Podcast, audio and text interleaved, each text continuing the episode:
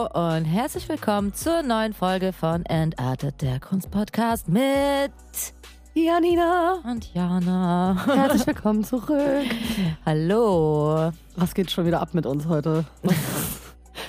oh Mann. Inter Interpretation. Ja, guter Start der Woche auf jeden Fall. Wir hoffen, dass ihr gut äh, in die Woche startet und auch letzte Woche gut in die Woche gestartet seid. Da hatten wir unsere kleine Pause. Uns gibt es ja immer noch alle 14 Tage. Mhm. Ähm, ja, was ist passiert in der letzten Woche? Also ich muss erstmal sagen, danke für äh, Feedback, weil die letzte Folge ist äh, ziemlich gut angekommen. Ja, stimmt, war wirklich gutes Feedback, sorry. Einfach so, ja, egal, hör nach, wie, geht's, wie ist es so bei euch, ne?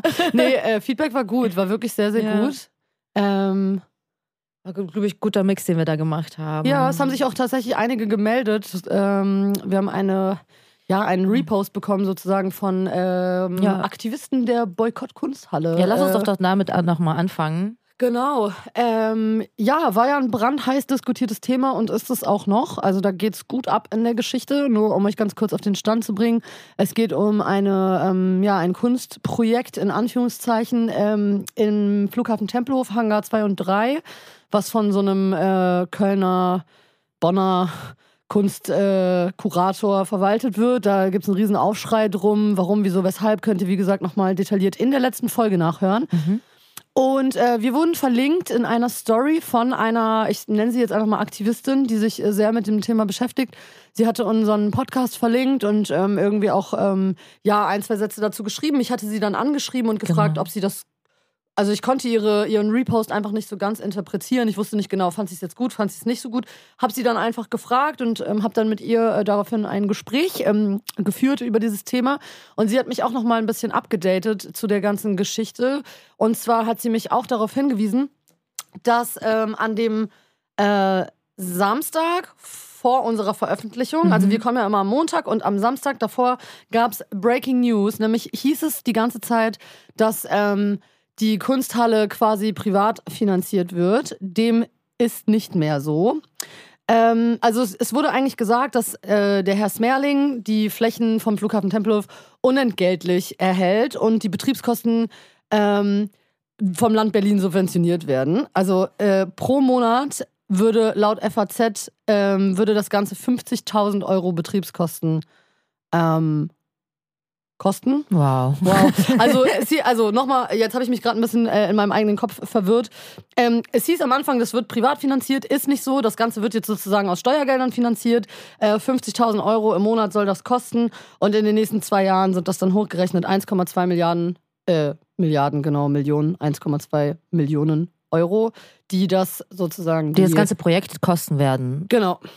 Genau. Und es hieß halt anfänglich, dass das Ganze privat finanziert Und werden jetzt nehmen würde. sie die Steuergelder dafür. Genau, und jetzt wird es halt von der Stadt finanziert, warum auch immer, weil auch, ähm, ja, also auch die ganzen Kunsträte in Berlin. Weil es ähm, wahrscheinlich zu viel ist, ne? Ja, Also, klar, aber es ist halt schwierig, wenn du einer Person sozusagen die komplette Entscheidungsmacht über so ein großes Projekt gibst, Mhm. gibst ähm, und das Ganze dann aber mit Geldern finanzierst, die halt eigentlich, ja, den Künstlern und Künstlerinnen dieser Stadt zur Verfügung stehen Fall. sollten. Was hat das jetzt ausgelöst? Also, Ähm, ja, immer mehr KünstlerInnen distanzieren sich halt von diesen Projekten, also auch von Diversity United, ne, dem anderen Projekt Ja. äh, von Herr Smerling.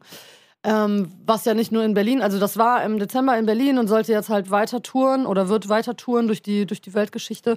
Und immer mehr KünstlerInnen springen halt ab und äh, distanzieren sich davon und äh, wollen damit nichts mehr zu tun haben. also richtig Boykott, Boykott. Halt, Ja, ne? Boykott, Boykott. Also das ist quasi das Breaking News Update. Sorry für meine Verwirrung hier heute. Ich bin noch nicht ganz wach. Ähm, aber genau, darauf wurden wir hingewiesen. Das wollten wir euch jetzt nochmal mit auf den Weg geben als kleines Update. Wie gesagt, ähm, könnt detailliert nochmal alles in der letzten Folge nachhören. Und ich bin echt gespannt, wie es da weitergeht. Also, Werden wir weiter beobachten, auf jeden Fall. ja, voll. Der Aufschrei ist auf jeden Fall echt groß. Also hätte ich gar nicht gedacht, dass es so, so solche Kreise zieht. Ne? Dass wirklich KünstlerInnen jetzt sagen, ja, wir haben keine Lust mehr, wir distanzieren uns. Und wir möchten nicht mehr, dass unsere Arbeiten dort gezeigt werden, was ja schon echt ein starkes Statement ist. Auf jeden Fall ein starkes Statement, vor allem weil Künstler, ich meine, ich schätze mal, nicht alle Künstler, die dort ihre, äh, ihre Werke und ihre Arbeiten zeigen, haben, können sich das leisten, zu sagen, Ja. ich springe jetzt ab. Und das ist eben dieses Ding, die kriegen ja bestimmt irgendwie, irgendwie eine Entschädigung dafür oder irgendwie Geld, vermute ich mal, dass sie dort ausstellen, hoffentlich. We don't know. weiß ich Ich, nicht, ich wer weiß eigentlich- es tatsächlich auch gar nicht. Man, vielleicht müsste man mal gucken, ob man ein, zwei Leute mal befragen könnte. Ja, eventuell. das wäre vielleicht interessant. Oder halt zumindest dann verzichten die, also wenn die kein Geld dafür bekommen, dass sie dort ausstellen, keine Ahnung, im schlimmsten Falle müssen die selber dafür sogar zahlen. Könnte, könnte ich mir auch vorstellen, gibt es ja auch. Die Frage so ist, kann man die Werke dort dann auch kaufen halt, dass die Leute wenigstens darüber dann ihre äh, Bezahlung bekommen? Oder wie? Ich weiß es nicht. Ich vermute, ich, warst du bei der Ausstellung? Nee, Douglas? ich war ich auch nicht. Nee. Deswegen weiß ich, ich schätze mal schon, dass man die dort kauft. Ich möchte auch irgendwie nicht hingehen, ehrlich gesagt. Also ich wollte jetzt gerade sagen, ja, vielleicht gehen wir hin, gucken uns das an, aber ich, eigentlich möchte ich gar nicht hingehen, ehrlich gesagt. Ich möchte gar nicht, äh, möchte da gar nicht irgendwie. Also ich werde es auf jeden Fall nochmal versuchen, weiter zu recherchieren. Ja, also die verzichten, aber die Künstler verzichten halt darauf, dass sie gesehen werden. Hm. Und das ist auf jeden Fall ein krasses Statement, ne? Ja. weil, wie gesagt, also das Kunstbusiness ist hart. Entweder du hast es geschafft und das sind die ganz wenigen und die verdienen dann damit richtig Cash so, Ja. wenn sie in diese ganzen Galeriegeschichte und diese Galeriewelt aufgenommen werden, wo die halt wirklich gut verkaufen, weil die irgendwelche reichen Peoples gefunden haben, die sie, an sie glauben so mäßig. Ja. Oder halt nicht und du kämpfst dich halt durch. So, das ist halt nicht easy. Nee, und Deswegen auch das Statement, ist wirklich auch ein Ansage. riesiger Schritt zu sagen, nee, ich mache das jetzt nicht mehr, weil wenn du da einmal raus bist, ich glaube, dann bist du auch raus. Also Ja, dann äh, wirst du auch nicht mehr so schnell einen Fuß in die Tür kriegen. Mhm. Vor allem, wenn es jetzt halt um so ein brandheißes Thema geht und du dich da klar positionierst, da weiß man ja dann immer, wie die Tragweite von sowas ist. Ne? ja, voll. Aber mutig, finde ich cool. Hut ab an die Leute, die sagen, möchten wir nicht. Wie gesagt, ich möchte eigentlich auch nicht mehr dahin gehen. Ja, Ähm, einfach weil es einem so ein, es hat so einen blöden Beigeschmack einfach, ne? Also wenn man weiß, man könnte mit 1,2 Millionen Euro Steuergelder so viel ähm, offene Räume in Berlin retten, ähm, verändern, vielleicht auch neue Räume schaffen ähm, oder alte Räume supporten, wie auch immer. Atelierplätze zum Beispiel. Zum Beispiel bezahlbare Atelierplätze Bezahlbare, ja. oder ähm, sonstige staatliche Geschichten, wo vielleicht auch GründerInnen, ne, junge KünstlerInnen sozusagen irgendwie einen Fuß in die Tür kriegen, um irgendwie zu starten, weil ich glaube, das ist auch so ein Problem, dass du halt, wenn du, wenn du anfängst, Kunst zu machen, in egal was für einer Form, egal ob du jetzt aus dem Kunststudium Studium kommst oder als freier Künstler, von der Straße sozusagen dein Ding wegmachst, ähm, es ist immer schwer, auch Geschäftsflächen zum Beispiel zu finden, ne? Ähm, oder irgendwelche Werkstätten, wo man Sachen produzieren kann, wie auch immer. Es ist so unfassbar schwer. Deswegen, gerade in Berlin sieht man ja immer mehr, dann tun sich äh, Rapper mit Fotografen, Videografen etc. pp. zusammen, mieten irgendwie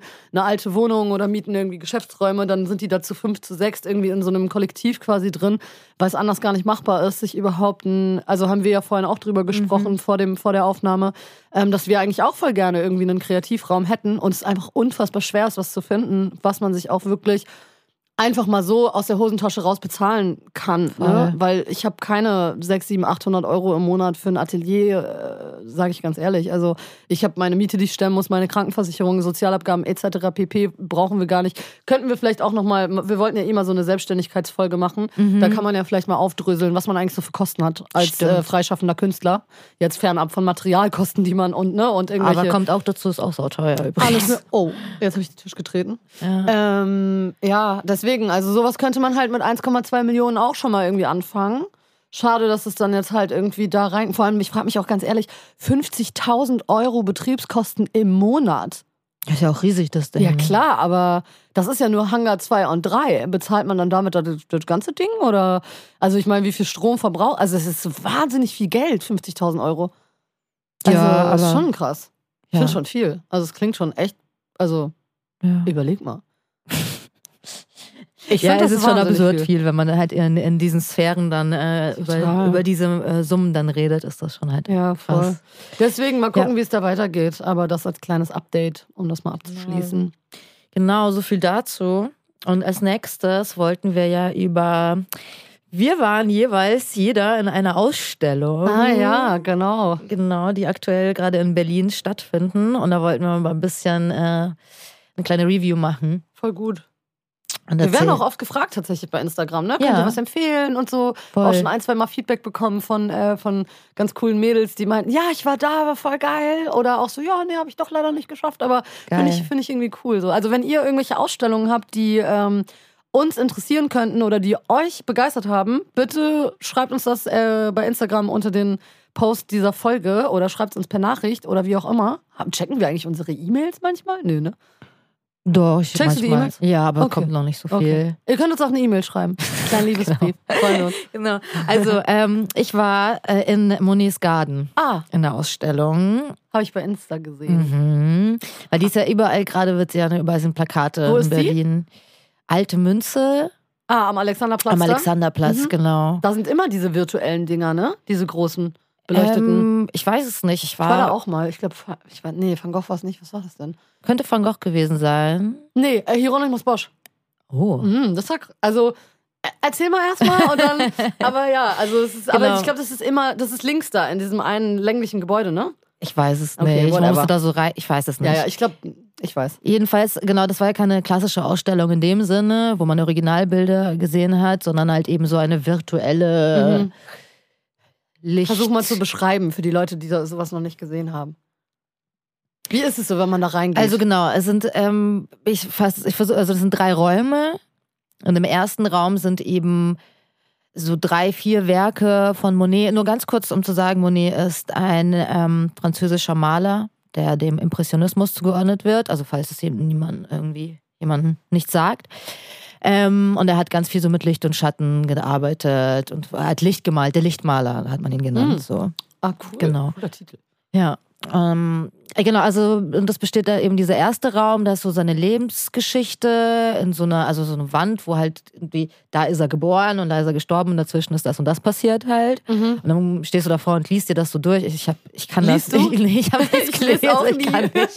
Ich kann nicht. So, so, Also- ja, ja, ja, mm, mm, ah ja, alles klar. ja, genau. Also da habe ich echt keine Geduld zu. Das sind halt einfach so viele Menschen und ich bin, es ist einfach, nee, so, ne? Eigentlich voll blöd, weil man geht ja eigentlich dahin, um auch was zu lernen, ne? Und dann hat man immer gar keinen Bock, dass Ja, das aber alles- ich habe ein bisschen, ist immer aber das, eng. nein, guck mal, das Ding ist halt, diese Ausstellung, also diese war eben gedacht, damit man da eben drüber, über die, seine Lebensgeschichte lernt, weil eigentlich geht's um seine Lebensgeschichte, alles so. Okay. Da sind da so halt drei, vier Bilder, die so projiziert sind, die halt sich dann so in so Pixel auflösen und wieder zusammenfügen. War so, okay, habe ich schon mal besser halt auch gemacht gesehen, muss ich sagen. Also, Schade. ja, war so, hm. Und dann halt diese, Ehe- diese Zeitstrahl von seinem Leben. Ich so, hm, okay. Gut. Man hört schon, Jana war tatsächlich anscheinend nicht so begeistert. Nee, ich sag ja, also deswegen, ich habe schon ein bisschen, ich finde, ich, also ich fand es leider nicht so gut gemacht, nicht so gut gelungen, gut gemeint, aber nicht äh, gut umgesetzt. Mhm. Naja, und dann kommt halt, kommt man in den zweiten Raum, da ist dann so ein äh, Haus nachgebaut von dem, wo Moni halt gewohnt hat. Das Ding ist, ich will nicht dazu sagen, es gab, äh, es gibt ähm, einen wirklich Monets Garten bei Paris, den du besuchen kannst. Ach, Genau, aber es ist wirklich sein Garten und wirklich sein Haus, wo er wie lange 42 Jahre gelebt hat mit seiner Familie ah. wo die ganzen ähm, Motive sind, die er gemalt hat in seinen Bildern. Er hat so ganz viele Wasserlilien, Wasserrosen gemalt und da ist halt dieser Teich, der da angelegt wurde von ihm, die in seinen Gemälden halt vorkommen. Ach, so. so, Und das ist halt ähm, Also ist der Titel ist- wirklich. Äh, genau das darauf ja, okay. angelehnt quasi, auf Ja. diesen echten Monets Garten. kann man den besichtigen bestimmt, oder? ja, genau. Ah, kann man, cool. kannst du besichtigen. Schön. Und es ist halt, ähm, soll wunderschön sein. Habe ich aber auch erst danach rausgefunden, eben, dass es diesen echten Mhm. Monets Garten gibt. Also ich war aber dabei bei dem Ab nach zweiten. Paris. Ab nach Paris. Oh, oh, ich muss unbedingt. Wir müssen eh reisen. Ja. Wenn, Also. wenn hier alles weitergeht, ja. Genau, also es geht weiter in diesen zweiten Raum und da ist eben dieser Monisgarten halt nachgebaut, aber halt innen. Also das ist so ein Haus. Aber äh, also richtig wie nachgebaut? eine Kulisse, wie so okay. eine Art Okay. Filmkulisse. Also nicht digital, sondern. Ja, Okay. so, aber halt, da kann man sich, also es ist halt eine Brücke und da ist ein bisschen so, weißt du, auf dem Boden ist so, sind so Lilien projiziert, das sieht aus wie ein Teich. Und in Mhm. diesem Haus, was da halt so eben kulissenmäßig nachgebaut ist, hat so ein Café, wo du dir was zu trinken holen kannst und so. Mhm. Ja, ist nett, so. Okay. Es ist nett. Ist also, ne? Und dann gehst du halt in den Main-Bereich und da ist halt so eine 45 Minuten, ja, wie so, also ist Projektorshow, Mhm. soll man das so nennen? Und das ist halt, du sitzt in so einem Raum, da sind überall so Sitzkissen und dann ist da so eine quasi so eine 360-Grad-Leinwand. Ähm, und das wird projiziert auf die und auf den Boden. Und an sich so klar und mit Musik und dann erzählen die halt die Lebensgeschichte von Monet so. Aber die sprechen auch? Die sprechen genau. Okay. Es wird so, er ist da geboren, dann ist er dahin, dann hat er das entdeckt, dann hat er die geheiratet, so halt. Okay. Und ähm, ich muss sagen, also an sich, es hört sich geil an und es ist auch am Anfang, wenn du reingehst, natürlich denkst du dir so, wow, okay, schon flashig so. Ich habe mir direkt gedacht, es wäre halt irgendwie geil, ey, wenn irgendwer so, so eine Möglichkeit hat, ich würde zu gerne selber was machen. Mhm. So an sich. Aber an sich ist es halt irgendwie, ich finde, die, die Projekt, also das sind so Animationen dazwischen auch. Also das sind teilweise seine Bilder zu sehen. Mm, was halt geil ist und dazwischen sind so Animationen gemacht, aber irgendwie so, ich finde, sie sehen so ein bisschen semi-professionell aus. Mhm. Ich weiß nicht, so, das ist so ein Hatte Eindruck. ich einfach nicht so. Es, nee, es sah einfach, Okay. es sah einfach irgendwie nicht so, ja. Da passiert ja manchmal. Ich dachte mir, es sah ein ne? bisschen aus wie so ein Windows-Background, so teilweise. Weißt du, wirklich so. Da Ja. habe ich gedacht, dann dachte ich so, hm. Ich meine, die machen so eine Ausstellung, dann so krass und dann wirkt das irgendwie so ein bisschen, ich meine, mag sein, dass es mir so auffällt, weil ich ein bisschen so weiß, dass im Bereich so Ja. komme und mich damit halt beschäftige und dass es vielleicht manchen Menschen gar nicht auffällt. Ja, kommt, glaube ich, auch immer drauf an, was für einen Anspruch man daran hat, weil ich glaube, dass ähm, jemand, der sich halt sonst vielleicht nicht so viel mit Kunst beschäftigt, der ist vielleicht allein von dem Konzept super begeistert. Ich sag Ja. gleich nochmal was dazu, wenn wir ready sind, weil ich war tatsächlich dann, äh, das genau dasselbe war mit Hieronymus Bosch. Mhm. Äh, sag mal nochmal ganz kurz, äh, wa- was hat der Spaß gekostet? Mhm. Das ist nämlich ähm, das Ding. Es hat, also am Wochenende kosten die Karten 22 Euro. Boah, okay. und unter Ja. der Woche 20. Ey, und das Ding ist, hätte ich, hätte das Ganze 10 Euro gekostet oder so, hätte ich gesagt, das ist okay. Ja. So, weißt du, aber für 22 Euro pro schon sehr Person. Also schon, also wenn du dir jetzt überlegst, du bist eine fünfköpfige Familie, bist du Huni, bist du ein Huni los. So, das ist schon echt, das finde ich für Bildung, Kunst Mhm. und Kultur, wo man ja auch sieht, dass in anderen äh, europäischen Städten, siehe Paris zum Beispiel, ne, Museen umsonst sind, äh, finde ich, So geil. es ist, es ist schon saftig. Ähm, Hieronymus Bosch war tatsächlich in denselben Räumen, es war genau dasselbe Konzept, nur halt mit ähm, Hieronymus Hieronymus Bosch. er hat auch, glaube ich, damals, war vor Corona, hat, äh, glaube ich, auch 18 oder 19 Euro gekostet, wo ich auch Mhm. dachte, boah, also so ein 20 ist schon, also dafür, dass man dann irgendwie so eine Stunde oder zwei da drin ist, Ja. also weil länger bist du dann da auch nicht, Stunde da gibt es ja auch keine, also in einem, in, einem, in einem großen Museum hast du ja immer die Möglichkeit, dir entweder zwischendurch einen Kaffee zu holen oder mal einfach zu sitzen, ne? sei es Mhm. jetzt äh, Berlinische Galerie oder Gemäldegalerie oder so. Da sitzt du dann halt auch mal 15 Minuten auf so einer Bank und guckst einfach nur auf ein so ein Gemälde und Ja. äh, lässt die Gedanken so schweifen. Das, die Möglichkeit hat man da ja gar nicht. Ich fand's, ähm, ich fand's sehr beengend irgendwie. Also ich fand's, ich weiß, dass es damals sehr voll war und es, ähm, selbst wenn alle versuchen leise zu sein, es ist trotzdem die ganze Zeit so ein Raunen, was irgendwie so durch den Raum geht. Bei Hieronymus Bosch war es tatsächlich so, dass in diesem Main Room, wo Mhm. diese 360-Grad-Geschichte war, ähm, lief nur Musik. Das war ganz geil, weil da lief halt wirklich nur so klassische Musik und überall waren diese kleinen, äh, Hieronymus Bosch hat doch so ganz verrückte Figuren gemalt. So, ne? Und überall waren halt diese Welten und du bist halt, hast dich da voll drin verloren in diesen kleinen Details irgendwie, weil du natürlich in jedem in jeder Ecke irgendwie eine andere fancy Figur entdecken konntest und irgendwelche komischen Szenerien und dachte so, hä, was hat der sich denn reingeschmissen, um sowas zu malen so? Ähm, äh, aber ich weiß, nur- also ich weiß, ich erinnere mich noch daran zurück, dass ich es auch irgendwie für den Preis doch ganz schön mau fand irgendwie. Also Mhm. irgendwie, es ist cool, aber es ist irgendwie jetzt auch nicht so. Also ich, ich würde mir jetzt nicht noch drei andere von diesen 360 Grad animierten Dingern da rein. Das Ding ist, so diese Lichtinstallation, sag ich mal, ne, so Projektor, AR, ähm, ähm, VR-Sachen, ja, ja. meine ich, ähm, sind halt sehr beliebt, ne? Also im letzten ja, Jahr waren auch ganz viele solche Ausstellungen. Und das, der Punkt ist, oder kann man natürlich auch besser vergleichen, weil ich habe das halt schon in viel, viel, viel besser gesehen, viel krasserer Qualität. Ja, ne? was was zum ich sage, so diese 3D-Grafiken. Es gab so Light Art Space, das ist so ein ähm, Kollektiv, die machen so Ausstellungen überall eigentlich. Die hatten auch letztens in Oh Gott, ich will nichts Falsches sagen jetzt. So, ne? Wir aber recherchieren das noch mal. Genau, genau. Ähm, und die hatten aber im Berghain halt eine Ausstellung. Ah, Ähm, so hinten, also nicht in der Mainhalle, sondern man konnte so um die Ecke gehen. Ich wusste auch nicht, auch nicht dass man dort irgendwie ähm, Ausstellungen aber das macht, aber das kommt wohl öfter vor. in, im Berghain? Ja. Ja, doch, seit, äh, seit Corona tatsächlich. Ich war le- 2021. Wann ging Corona los? 2020? Ich vergesse das immer, 2020. ja. Ne? Ich glaube, 2020 war da auch so eine große, so eine große Ausstellung. Also hat, hat mich jetzt aber auch nicht so umgehauen, ehrlich gesagt. Aber ist ein anderes Thema. Also, Genau. Also, weil das, das was, wo, wo wir da waren, und das war halt, also natürlich war das diese krasse Location, so Ja, ja, natürlich. Aber die haben, man hat einfach gemerkt, die haben sich Gedanken gemacht, wie, wo was, welche Leinwand steht, aufgebaut ist. Die Mhm. haben sich Gedanken gemacht, wenn Menschen hier und da stehen, was sehen die dann und so, ne? Das fand ich auch krass, ja. Weil bei dem halt, bei dieser alte Münze, Ding, war halt, da war halt so eine Säule mitten im Raum. Das heißt, Mhm. und, und dann haben, und das war so voll weird, weil ich, wir saßen so eigentlich dahinter halt, weil sonst kein Platz war. Und ich musste immer so um die Säule so rumgucken. Ja, und hab, dann habe ich irgendwie die Hälfte von diesem Ding nicht gesehen. Ja, das ist Also ich dachte, es ist ungünstig dann. einfach irgendwie so, so, nee, we- weiß nicht, ich habe keine Ahnung. Hast du nicht gefühlt? Nee. Nee. Und ich bin halt da rausgegangen und dachte so, ja, ich bin, bin ich jetzt nicht so befriedigt, so muss ich sagen. Also Ja, sowas nicht ist so schade. inspirierend. Also keine Ahnung, manchmal kommt man aus einer Ausstellung raus und denkt sich so, wow, krass, was habe ich da gerade gesehen? Wow, es hat mich irgendwie inspiriert, das hat mir irgendwie zum Nachdenken gegeben. Das war irgendwie, keine Ahnung, einfach ein gutes Gefühl oder ein schlechtes oder was auch immer. So. Also, weißt du, so irgendwie. Ja, voll. Und das war, da habe ich einfach, das war einfach so, pff, ja gut, hätte ich mir auch echt sparen können. Ja. Ja, ist natürlich meine, äh, meine Meinung dazu, ne? Natürlich. Das Ding ist, wir haben dann auch so, wenn du bei Google guckst, halt bei den Bewertungen, sind auch super viele schlechte, ne? Mhm. Und das habe ich ja mir davor halt nicht. Ja, ich, ich lese mir aber tatsächlich auch Bewertungen nicht so oft Hm. Nee, durch. Auch bei aber- Essen nicht und so, warum auch immer. Es Ja. gibt ja wirklich so Leute, die lesen immer Bewertungen. Ich Ja, mache das ja. auch nicht, aber die Frage ist, ob man dann halt nicht hingeht, nur weil andere das blöd finden, weil irgendjemand anders findet es ja immer blöd. Also, Ja, safe, auf jeden Fall. Nee, deswegen, aber es, äh, wie gesagt, ich habe das im Nachhinein auch erst, äh, ja. wurde ich darauf aufmerksam gemacht.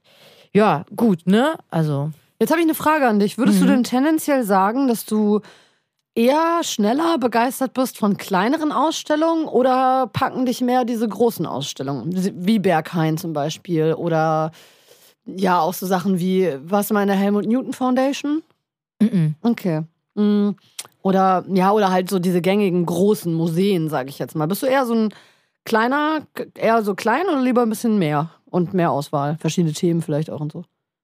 also lieber, muss ich sagen, wenn, ich, wenn du mich jetzt so fragst, eher größere Sachen. Echt, ja? Weil ich bin nämlich genau das Gegenteil. Ach, ich habe nämlich, was? ja, ich, äh, ich habe nämlich das Gefühl, dass, ähm, also äh, für, für, für mich persönlich, ähm, ich war früher, ich war früher in so einem Kunstprojekt und habe dort so einen Mappenvorbereitungskurs für die Uni gemacht. Das ist schon wirklich jetzt ewig lange her. Wir sind aber jeden Freitag als Gruppe in ein anderes Museum gegangen. Und ähm, mir ist über die Zeit und auch danach ähm, aufgefallen, dass ich sehr, sehr schnell, mein Kopf ist sehr schnell voll. Also ich kann ganz schnell äh, nichts mehr aufnehmen und sehe dann auch nur noch so einzelne Werke. Und wenn ich dann so rückblickend irgendwie überlege, so was ist hängen geblieben, dann fallen mir vielleicht so drei oder vier Sachen ein. Wenn ich aber in kleinere Ausstellungen gehe, also gerade auch von Einzelkünstlern oder so, ne, wo vielleicht so ein Werk von einem, von einem Künstler hängt oder so, dann kann ich mir das viel besser merken und dann kann ich das viel besser sacken lassen. Also es fängt schon an. Ich gehe jedes Jahr zu den Abschlussausstellungen von, äh, von, von Ostkreuz und Letteverein und so, ne? F Fotografie aus, das sind äh, Fotografieschulen in Berlin oder ähm, ja, Universitäten, wie auch immer. Ähm, und da gehe ich immer hin. Und selbst da merke ich schon, bei, bei, bei 25 ähm, AbsolventInnen, da bleiben mir vielleicht fünf Projekte irgendwie hängen und der Rest, den, da kann ich mich gar nicht mehr dran erinnern. Deswegen mag ich das voll gerne, in so kleine Galerien zu gehen, wo wirklich vielleicht nur ein oder zwei Künstler sind oder Künstlerinnen, die ihre Werke dort zeigen, weil ich das viel besser irgendwie verarbeiten kann. So, mir ist das sonst einfach too much. Dann gehe ich lieber irgendwie drei Tage hintereinander, als irgendwie in einen so einen Martin Gropius-Bau, wo dann auf drei äh, Etagen irgendwie z- 200 verschiedene Bilder hängen. Das ist, Aber ich finde es total geil. ich finde es auch cool. Ich finde es geil, so, so erschlagen werden von, also ich finde auch die Locations dann geil. Es wird ja alles auch mit cool. so, und auch dieses, also es ist für mich dann so, es ist so ein Tag so, ich gehe ins Museum, ich suche mir einen Tag aus, ich gehe ins Museum und ich, und das ist so richtig so gönnen. Mhm. Weil dann läufst du den ganzen Tag darum, wie du halt meinst, so, ne? Man kann sich Zeit nehmen, man kann Ja. sich hinsetzen vor Bilder, man kann einen Kaffee trinken oder sonst was und so. Das ist so, ja, das finde ich sehr, sehr geil und erfüllend. Ich würde das Genau. auch gerne mehr können. Also ich war ähm, 2019 war ich in New York und war da im MoMA und ähm, ja, kann mir jetzt nicht mehr so genau erinnern, was da so alles hing. Also ich muss das dann wirklich immer abfotografieren auch, ne, damit ich das nicht Ja, vergesse. mache so, ich weil, aber auch. weil das einfach, ich, ich bin dann so voll, ich kann mich dann eher daran erinnern, wie du sagst, wie das Gebäude aussah Mhm. oder wie die Architektur war oder wie der Kaffee geschmeckt hat. Ähm, oder wie der Buchshop war. Daran erinnere ich mich immer, wie diese, da sind ja immer diese Buchshops, Ja, wo man so genau. Postkarten kaufen kann und irgendwelche Fotobände und so. Liebe ich. Also ich kann da, ich kann da zwei Stunden rumblättern. Äh, lieben wir ja eh aus so Bücherläden, ne? Wo man so, Absolut. wie die sind da am Hackischen Markt, war Oh das ja. so geil. Kö- König Wilhelm, König Buch. Oha, wie, Wie heißt heißt der denn? Das ist ein guter Tipp eigentlich für alle, ne? Ja. Zum, die äh, sich für Kunst, Architektur, Design. Designbücher, also das ist ein ganz Die haben aber auch Philosophiekram und so, habe ich auch König. gesehen. König, alle. Nee, wir, po- wir suchen den Link raus. Genau. Wir sind wie immer gut Irgendwas mit König, aber ein anderer Name. Das ist in Berlin aber eh, finde ich, so eine Sache, ne? Ich weiß immer, wo die Sachen sind und wie die aussehen und wie ich da hinkomme, aber ich weiß nie, wie die heißen, die Läden. Ich dann Mhm. Immer so, ah, der Laden da raus. hier, du gehst vom Markt da links rein, fünfmal um die Ecke, dann in dem Hinterhof. Aber ich weiß nicht, wie die heißen, ne? Naja. Also erzähl mal doch mal von deinem, du warst ja auch bei einer Ausstellung. Genau. Genau, ich war auch seit, seit Ewigkeiten mal wieder in einer Ausstellung. War tatsächlich, ähm, waren auch mehrere Sachen. Mir ist aber auch wieder nur eine wirklich sehr prägnant im Kopf geblieben. Und zwar war ich in der CO im Amerika-Haus am ähm, Bahnhof Zoo in Berlin. Ähm, dort ist gerade die Ausstellung von, ähm, oder die Werke werden gezeigt von Harald Hauswald. Mhm. Ähm, Harald Hauswald ist ein Berliner Fotograf ähm, aus äh, ehemals Ostberlin. Und er ist äh, ja bekannt geworden durch seine äh, fotodokumentarischen Street-Fotos. Also ich liebe Das ist genau dein Ding. ich lieb den. Ich, alles schwarz-weiß, ich lieb den. Wirklich so ein cooler Typ. Ähm, in was für einer Zeit halt auch, ne? Also es ist so 1970, 1980, 1990, so, ne? Weiß man ja, was in Berlin da gerade Phase war. Ja. Ähm, und er hat halt äh, die Menschen fotografiert auf der Straße und Oha. irgendwelche Demonstrationen und ähm, Polizei und, und auch einfach Alltag, so, ne? Also ähm, schöne Situationen auf der Straße, die halt dadurch, dass sie jetzt auch schon so ein bisschen zurückliegen, natürlich für uns ähm, dieses Berlin von damals, in Anführungszeichen, weil so lange ist es ja noch gar nicht her, aber das damalige äh, Berlin halt einfach so krass greifbar machen, ne? weil man die ganzen Ecken auch irgendwie kennt. Also Hammer. da waren dann Bilder von seinem Wohnhaus. Ich denke mir, krass, so, ich weiß genau, wo dieses Haus ist. So. Und das ist irgendwie, ich finde es so schön, wenn man heute dann da langlaufen kann und sich daran erinnert, wenn man diese Fotografien gesehen hat, was damals halt abging. Und ähm, das für mich Besondere an dieser Ausstellung sind natürlich zum einen die Bilder. Also ich, ich wie gesagt, ich liebe die, lieb die Bilder. Ähm, kann dir auch gleich im Nachgang noch mal ein bisschen was zeigen. Wir posten natürlich auch wieder irgendwie Sachen in die Shownotes und so, dann könnt ihr ganz in Ruhe mal gucken. Aber das Besondere daran ist halt, dass er zwischen 1977 und 89 ähm, von etwa 40 inoffiziellen Stasi-Mitarbeitern ähm, beschattet wurde. Und in dieser Ausstellung ähm, findet man halt unglaublich viele Dokumente von den Stasi-Mitarbeitern, wie sie halt Protokolle geschrieben haben. Ähm, ja, wie die Über Ziel ihn? Ja, Oder? über ihn, über seine Freunde, seine Familie, seine Frau, seine Kinder. Die alle. Protokolle wurden aus, werden ausgestellt. Ja. Ja, und das wow. ist das für mich, also die Bilder sind das eine, weil die sind unglaublich intensiv. So, ich fühle das halt total. Ähm, ähm, aber diese Protokolle dieser Stasi-Mitarbeiter, die einfach dann, also man, äh, wenn man reingeht, läuft auch ein Video, ähm, auf dem man ähm, hört, wie, wie Stasi-Mitarbeiter sprechen. Also so äh, gesprochene Protokolle auf Band sozusagen werden Krass. dort abgespielt. Und ähm, dann wird immer von der Zielperson gesprochen und Zielperson äh, XY, Zielperson so und so verlässt das Haus. 9.35 Uhr, Zielperson Y äh, läuft die Kastanienallee herunter, geht in eine Metzgerei, kauft eine Salami und einen Liter Milch. Zielperson betritt wieder ihr Haus. Also es ist so, Abgefahren. Es, es ist so krass. Also die haben den Mann wirklich jahrelang beschattet, ähm, äh, weil die halt irgendwie, ja, also wahrscheinlich dachten, der ist irgendein Geheimagent oder so. Weil er Fotos Und- die ganze Zeit halt gemacht ja, weil er hat. halt die ganze ne? Zeit Fotos gemacht hat von Krass. irgendwelchen Leuten und ähm, äh, wurde auch voll oft äh, darauf hingewiesen, so von wegen, ja, das dürfen sie nicht zeigen und das dürfen sie nicht zeigen und das dürfen sie nicht fotografieren und wenn sie irgendwann äh, Fotos unserer Mitarbeiter veröffentlichen, dann passiert das und das und so. Also wirklich, ähm, wirklich, wirklich, wirklich, wirklich ähm, krass. Und äh, ja, also ist wirklich sehr sehenswert, sehr interessant und ein krasser Einblick irgendwie in die damalige Zeit, weil es für, also für jemanden wie mich, ich mache ja selber äh, Streetfotos, so wie das, wie er das damals gemacht hat, finde ich, ist das heute gar nicht mehr so richtig möglich, weil natürlich irgendwie alle ja, ähm, sehr äh, auf Datenschutz bedacht sind. Die Menschen wissen um ihre Persönlichkeitsrechte, die sagen, hey, stopp, ich will nicht fotografiert werden. Ne? Ich bin zum Beispiel auch kein Fan davon, ähm, obdachlose Menschen zu fotografieren und so, weil ich finde, dass das ein bisschen krass in die Privatsphäre eingreift. So, das war halt damals alles noch nicht so eng gesehen, sage ich jetzt mal. Ähm, und wurde auch natürlich nicht so krass geahndet. Ne? Mittlerweile gibt es ja Gesetze. Also eigentlich, wenn man, wenn man es so nimmt, ist Stre- Street-Fotografie in Deutschland verboten, weil du also du darfst halt keine fremden Menschen ins Internet stellen, wenn du nicht deren Einwilligung hast. Ich wollte gerade ne? sagen, aber wurde damals auch noch nicht so krass, gab es nicht die Möglichkeit, das so krass zu verbreiten, ne? Ja. Zum Stichwort Ja, Internet. deswegen. Und So. ähm, es ist halt krass zu sehen, dass es damals anders war und dass er halt wirklich mit seinen Fotografien zu einer der wichtigsten deutschen Fotografen oder Personen in der Fotogeschichte von Deutschland geworden ist. Ne? Lebt Also er ist- noch? Äh, ja, ja. Äh, ja, ja, der lebt noch. Also der ist, glaube ich, 6, äh, 7, 67 oder 76. Mhm. Aber der lebt noch, ja. Die Ausstellung geht auch noch bis Klingt- 21. April.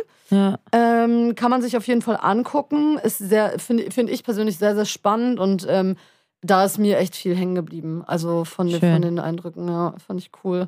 Da sind parallel auch noch, ist noch eine andere Ausstellung im Haus, die hat mich jetzt nicht so berührt, aber kann man sich halt auch angucken. Tickets kosten 10 Euro, ermäßigt, glaube ich, ähm, 6. Mhm. Also für Studierende auch nochmal günstiger. Ich glaube, regulär 10 Euro und CO ist immer. Also meine Empfehlung auch, wenn ihr ähm, aus Berlin kommt und oft in die CO äh, geht, wissen ganz viele nicht, die CO hat eine Jahreskarte und die kostet, glaube ich, 56 Euro und dann kann man halt quasi immer, immerhin, auch mehrmals, ne, ist auch cool, so eine Ausstellung sich mehrmals anzugucken, finde ich. Mhm. Ähm, und 56 Euro ist, das ist ein super Weihnachtsgeschenk oder ein gutes Geburtstagsgeschenk von den Freunden oder so. Wenn, wenn man sich dafür interessiert, ist es echt ein gutes Investment, um einfach, ja, da auch mal abzuhängen. Ne? Also gerade wenn es unter der Woche da leer ist, finde ich, kann man auch ganz gut verweilen. Klar, wenn da jetzt viel los ist, dann ist es natürlich immer ein bisschen stressig, sage ich jetzt mal, weil natürlich alle lesen wollen und alle gucken wollen. Und gerade bei Fotografien, die sind ja nun mal nicht so groß. Ähm, dann stehen da fünf Leute vor und dann wird es doch ein bisschen packt einfach. Ähm, genau, aber ist meine Empfehlung auf jeden Fall unter der Woche mal äh, auf den Vormittag zu gehen. Lohnt sich, lohnt sich immer. Also CO habe ich bis jetzt wirklich noch nie. Ich gehe da wirklich hin. Da waren die noch in Berlin Mitte im alten Postamt, glaube ich, an der Oranien Oranienstraße ist das, glaube ich, erstmal auf Oranienburger. Ich verwechsel das immer. Oranien oder Oranienburger Straße. Ähm, äh, dann sind die umgezogen an den Zoo und ähm, ich verfolge die sozusagen seit damals und war noch nie enttäuscht von der Ausstellung. Also wirklich. Ähm, Geil. wirklich mein, mein absoluter Favorite Spot sozusagen. Und äh, gegenüber in der Hahnbergstraße ist auch noch die Helmut Newton Foundation. Da habe ich dich ja vorhin gefragt, ob du mal da warst. Da hängen sozusagen die ganzen Werke von Helmut Newton, ganz viele nackte Frauen und Supermodels und so. Kann man Nice sich auch angucken. Auf jeden Fall bin ich so der Helmut Newton-Fan, aber finde es trotzdem super interessant, sich das anzugucken. Mhm. Ja. Genau. War cool. Nice, sehr schön. So, das sind dann quasi unsere zwei, äh, ja, okay, das eine Tipp, das andere ein, Ein No- No-Tipp. ein No-Tipp für, für die äh, aktuellen Berlin-Ausstellungen. Hast du sonst noch irgendwelche Ausstellungen auf dem Plan, wo du hingehen willst? Gerade nicht, gerade nicht. Aber ich wollte, ähm, was auch passend äh, zu unseren Themen ist, ich wollte erzählen, was ich letzte Woche gemacht habe. Das war nämlich auch eine kleine Ausstellung. Oh ja, Diese, die Nike-Sache. Hm, okay, erzähl. Soulbox, Nike, Akronymsache. Zwar war ich, ähm, wer mir auf Instagram folgt, hat das vielleicht ein bisschen schon gesehen. Ich, hab, äh, ich wurde zu einem Workshop eingeladen von Soulbox. Das ist ja ein Klamotten- und Sneaker-Store. Mm, Der Sneaker Store auf jeden Der Fall in Sneaker Berlin. Store, genau, gibt es auch mehrmals sechs. Sechs von denen gibt es in Deutschland. So viele Ja, in mittlerweile. Europa, ich glaube in Amsterdam haben die auch einen In Shop. München und haben die so einen, in München. ich. Und genau, also es ist jetzt äh, nicht nur der, sondern ziemlich groß. So krass auch, die haben sich so gemacht, ne? Also damals gab es nur den einen Berliner Shop und jetzt sind die einfach so groß geworden. Das Verrückt, liebt ne? das. Wenn sich Leute so von klein so hocharbeiten und einfach Hammer. so richtig äh, sei gegönnt auf jeden Fall. Genau, voll. Und die haben halt auf, ähm, also Akronym, um das ähm, nur kurz euch zu erklären, ist ein Fashion-Label. Äh, die machen ganz geile, so Techwear-artige Klamotten. Und Mhm. die haben mit Nike zusammen eben eine Kollabo gemacht und haben einen Schuh rausgebracht und, ähm, und eine Kollektion halt eben. Und dieser Schuh ist der Classic Blazer Low. Das Ding ist, ich kenne mich nicht so besonders gut mit Sneakern aus. Aber den, der Classic Blazer ist ja eigentlich eher so wie so ein halb, also halb hoher, so ein, so ein, so Genau. ein Tennis, nicht Tennisschuh, aber so, ich hatte den früher mal in Grau. Echt? Ist so lange her. Ach was. Ja, ja, wenn das der ist, dann, dann hatte ich den sogar Ja, genau, mal. das So ein, ist- so ein Schnürschuh, ne? Ja, genau. Ja, okay. Genau, cool. das ist der. Und der hat aber, aber mit so einem Art ähm, Heel-Clip hinten dran, Mhm. den du auch so, du- also es ist halt ganz geil, wie gesagt, so Techwear, das ist so, du kannst, da kriegst du dann so ein Schraubding, so ein Schraubverschluss halt, wo du Aha. das, wo du diesen Heel-Clip dann so abschrauben kannst und einen neuen dran machen kannst in einer Ach, neuen geil. Farbe oder einem neuen Design oder sonst irgendwas, so, ne? Cool. so bisschen so Funktions... Äh, Dinger, die da so eingebaut sind, auch in die Jacken. Ich habe einen Anzug auch dann bekommen mit der Hose, die kannst du halt so auf verschiedene Art und Weisen dann aufziehen und runterziehen und Cool. da irgendwas abmachen, sie anders tragen und sowas. Halt mega geil. Super cool. Ist auch so ein Future-Ding irgendwie, ne? Ja, dass, genau. dass Sachen variabel werden, dass es eben nicht nur das eine Ding ist, sondern dass du es halt irgendwie, also allein Wendejacken, ne? Finde ich, Genau. ist in den letzten Jahren so krass geworden, was es für krasse Wendejacken gibt. Früher war immer so, okay, außen simpel, innen so und mittlerweile ist ja wirklich, was man machen kann, dann Kapuze ab und an, doch irgendwie hier noch was dran und So da gut. ist so geil eigentlich. Ich liebe es. Ja, aber das macht die Sachen halt auch langliebiger, ne? Ja. Lang, langliebiger, langlebiger. Lebiger. Ähm, weil man sie halt vielleicht einfach nicht so schnell sich satt sieht. Ne? Finde ich eigentlich eine coole, coole Sache. So. Also Voll. Und dann so mit diesen so vielen Taschen und Funktionen und sowas, dass du irgendwas dran machen kannst, abmachen kannst, was irgendwelche, dass du einen Schlüssel irgendwo festmachen kannst oder so Voll und so gut. Jacken oder Handytaschen extra und sowas. So halt. Voll gut. I love it. Liebe auch so Tech-Jacken, die dann so einen Gürtel haben in der Hüfte, also in der Taille, die auch. man dann so, weißt Ja. so make it fashion, Genau. but Techwear so. Genau. Ja, finde ich cool. Genau, und ich wurde zu diesem Workshop eben eingeladen, weil es ging eben darum, diesen Heel-Clip, wie gesagt, den du da abmachen kannst und, ähm, und neue Sachen, neuen dran machen kannst, um den halt ähm, zu gestalten. Das heißt, wurden zehn Kreative aus Berlin eingeladen. Geil. Und das war ja richtig nice. Da lagen dann so Knete und irgendwie Stifte und alles Mögliche, wo man halt das sich selber zusammenbasteln konnte, diesen Clip. Ah. Und es gab eben auch Programme, 3D-Programme, ähm, wo man das halt dann direkt umsetzen konnte digital. Und Ach. dann wurde das in 3D gedruckt. Ach, geil. Das heißt, du hast halt im Endeffekt mit Knete sozusagen oder mit irgendwelchen Materialien deinen Clip vorgefertigt. Genau, so dann Add-ons quasi quasi dazu. digitalisiert und dann mit einem 3D-Drucker. gedruckt, genau. Krass, okay, Ja. cool, sehr nice. Ja, so fand ich auch richtig Ey, das ist richtig gut. Future, ne? Auch so, ey, ey Mama, Mama, schmeiß mal kurz den 3D-Drucker an. Ich will mir kurz einen Clip, Clip für meinen Schuh drucken. So, ich glaube, das wird passieren irgendwann. Aber ne? es ist auch, genau, und ich fand's, das Ding ist, ich habe das halt noch nie davor so gemacht, gehört oder gesehen oder so. Deswegen fand ich es einfach ähm, von Soulbox einfach so eine geile Idee, um, also von Voll. allen, von allen Beteiligten daran, so, das zu machen. Es hat super viel Spaß gemacht. Das heißt, äh, ich hab, wir haben ja letztes Mal auch drüber geredet, dass ich mehr jetzt in diese Richtung Mhm. auch machen will, weil es mich einfach krass interessiert. Es ist- hat das perfekt gepasst. Geil Gesetz der Anziehung wieder. Die Sachen kommen, die man braucht. Hammer. Das ist so gut, ey. Und ähm, ich habe halt noch nie mit diesem, also es war ein ganz simples Programm, Mesh Mixer hieß das, kann man sich auch umsonst runterladen, so. Das Mhm. ist ganz simpel. Also wirklich, es gibt nur ein paar Tools, wo du da das machen kannst, ne? Und ähm, da habe ich halt daran rumgebastelt, habe meine Idee umgesetzt und dann waren da halt ein paar Leute, die halt so Profis waren, die halt dann so ein bisschen Struktur dazu gemacht haben und gesagt haben, hier, das geht, das geht nicht. Also es war wirklich ein Workshop so. Super nice. Und jetzt hast du den Schuh und deinen Clip. Und genau, und diese Clips und dann eine Woche später gab es eben diese Ausstellung oder ein paar Tage später, wo eben diese ganzen Clips dann äh, ausgestellt wurden. Ah, kann man das noch angucken? Oder ist das schon wieder, war das nur ein. Das Na- wird also, das ist ähm, Soulbox Hub, war das. Das ist ja so ein kleiner, also Workspace neben Soulbox. Aha. Und ich weiß gar nicht, ob das noch offen hat. Aber ich kann mir vorstellen, weil das aktuell halt ist, ne? Die Lass mal Kollektion abchecken. und Falls so. ja, dann posten wir auch Genau. dazu nochmal irgendwie was äh, könnt rein. ihr, genau, könnt ihr euch das dann noch äh, direkt angucken.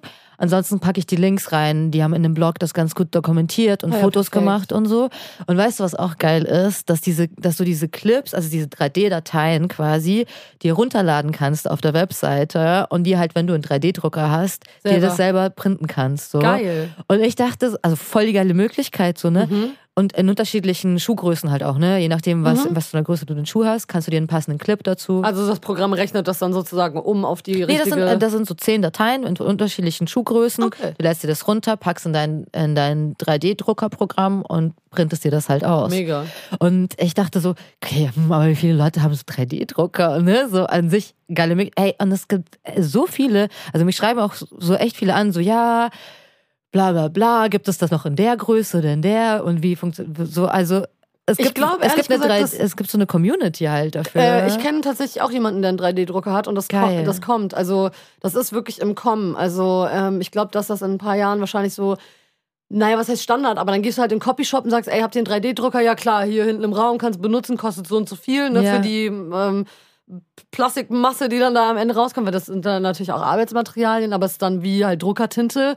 Brauchst du halt dann diese Kartusche mit dem Material so, bezahlst du dann, fertig. Also falls irgendein Copyshop noch nicht auf die Idee gekommen ist, Mach das, Hammer. weil das wird kommen. So. Also, wenn ich jetzt wüsste, in Berlin gibt es einen 3D-Drucker, äh, den ich irgendwo, oder in der Uni haben die das ja auch schon teilweise. Ja, in ne? Unis haben die, ja. So, und ähm, deswegen, also Stimmt. coole Idee. Ich, meine Idee äh, in meinem Kopf war jetzt auch gerade, ah geil, dann, wenn das so sowas geht, dann wird es nicht mehr lange dauern, bis halt Nike, Adidas und wer auch immer diese großen Geschichten Limited Editions machen oder halt so Special Drops mit Mhm. Promis, dann kannst du dir hier, äh, was weiß ich, äh, Nike Tennis Court Dua Lipa Edition und dann kannst du dir einfach so einen Clip von der kaufen und sozusagen als Add-on so oder irgendwelche halt diese, kennst du diese Clips, die du in die Schnürsenkel reinmachst Ja, vorne, ich diese liebe kleinen, die. so geil, weißt du, wenn du Ja. da halt dann irgendwie so ein Special-Ding halt dir für einen kleinen, also halt auch ne, für einen kleinen Preis in Anführungszeichen dann irgendwie kaufen kannst, um deinen Sneaker individueller zu machen oder dir halt selber als Künstler sowas, ne, also zum Beispiel gerade für dich, perfektes System, um zu sagen, ey,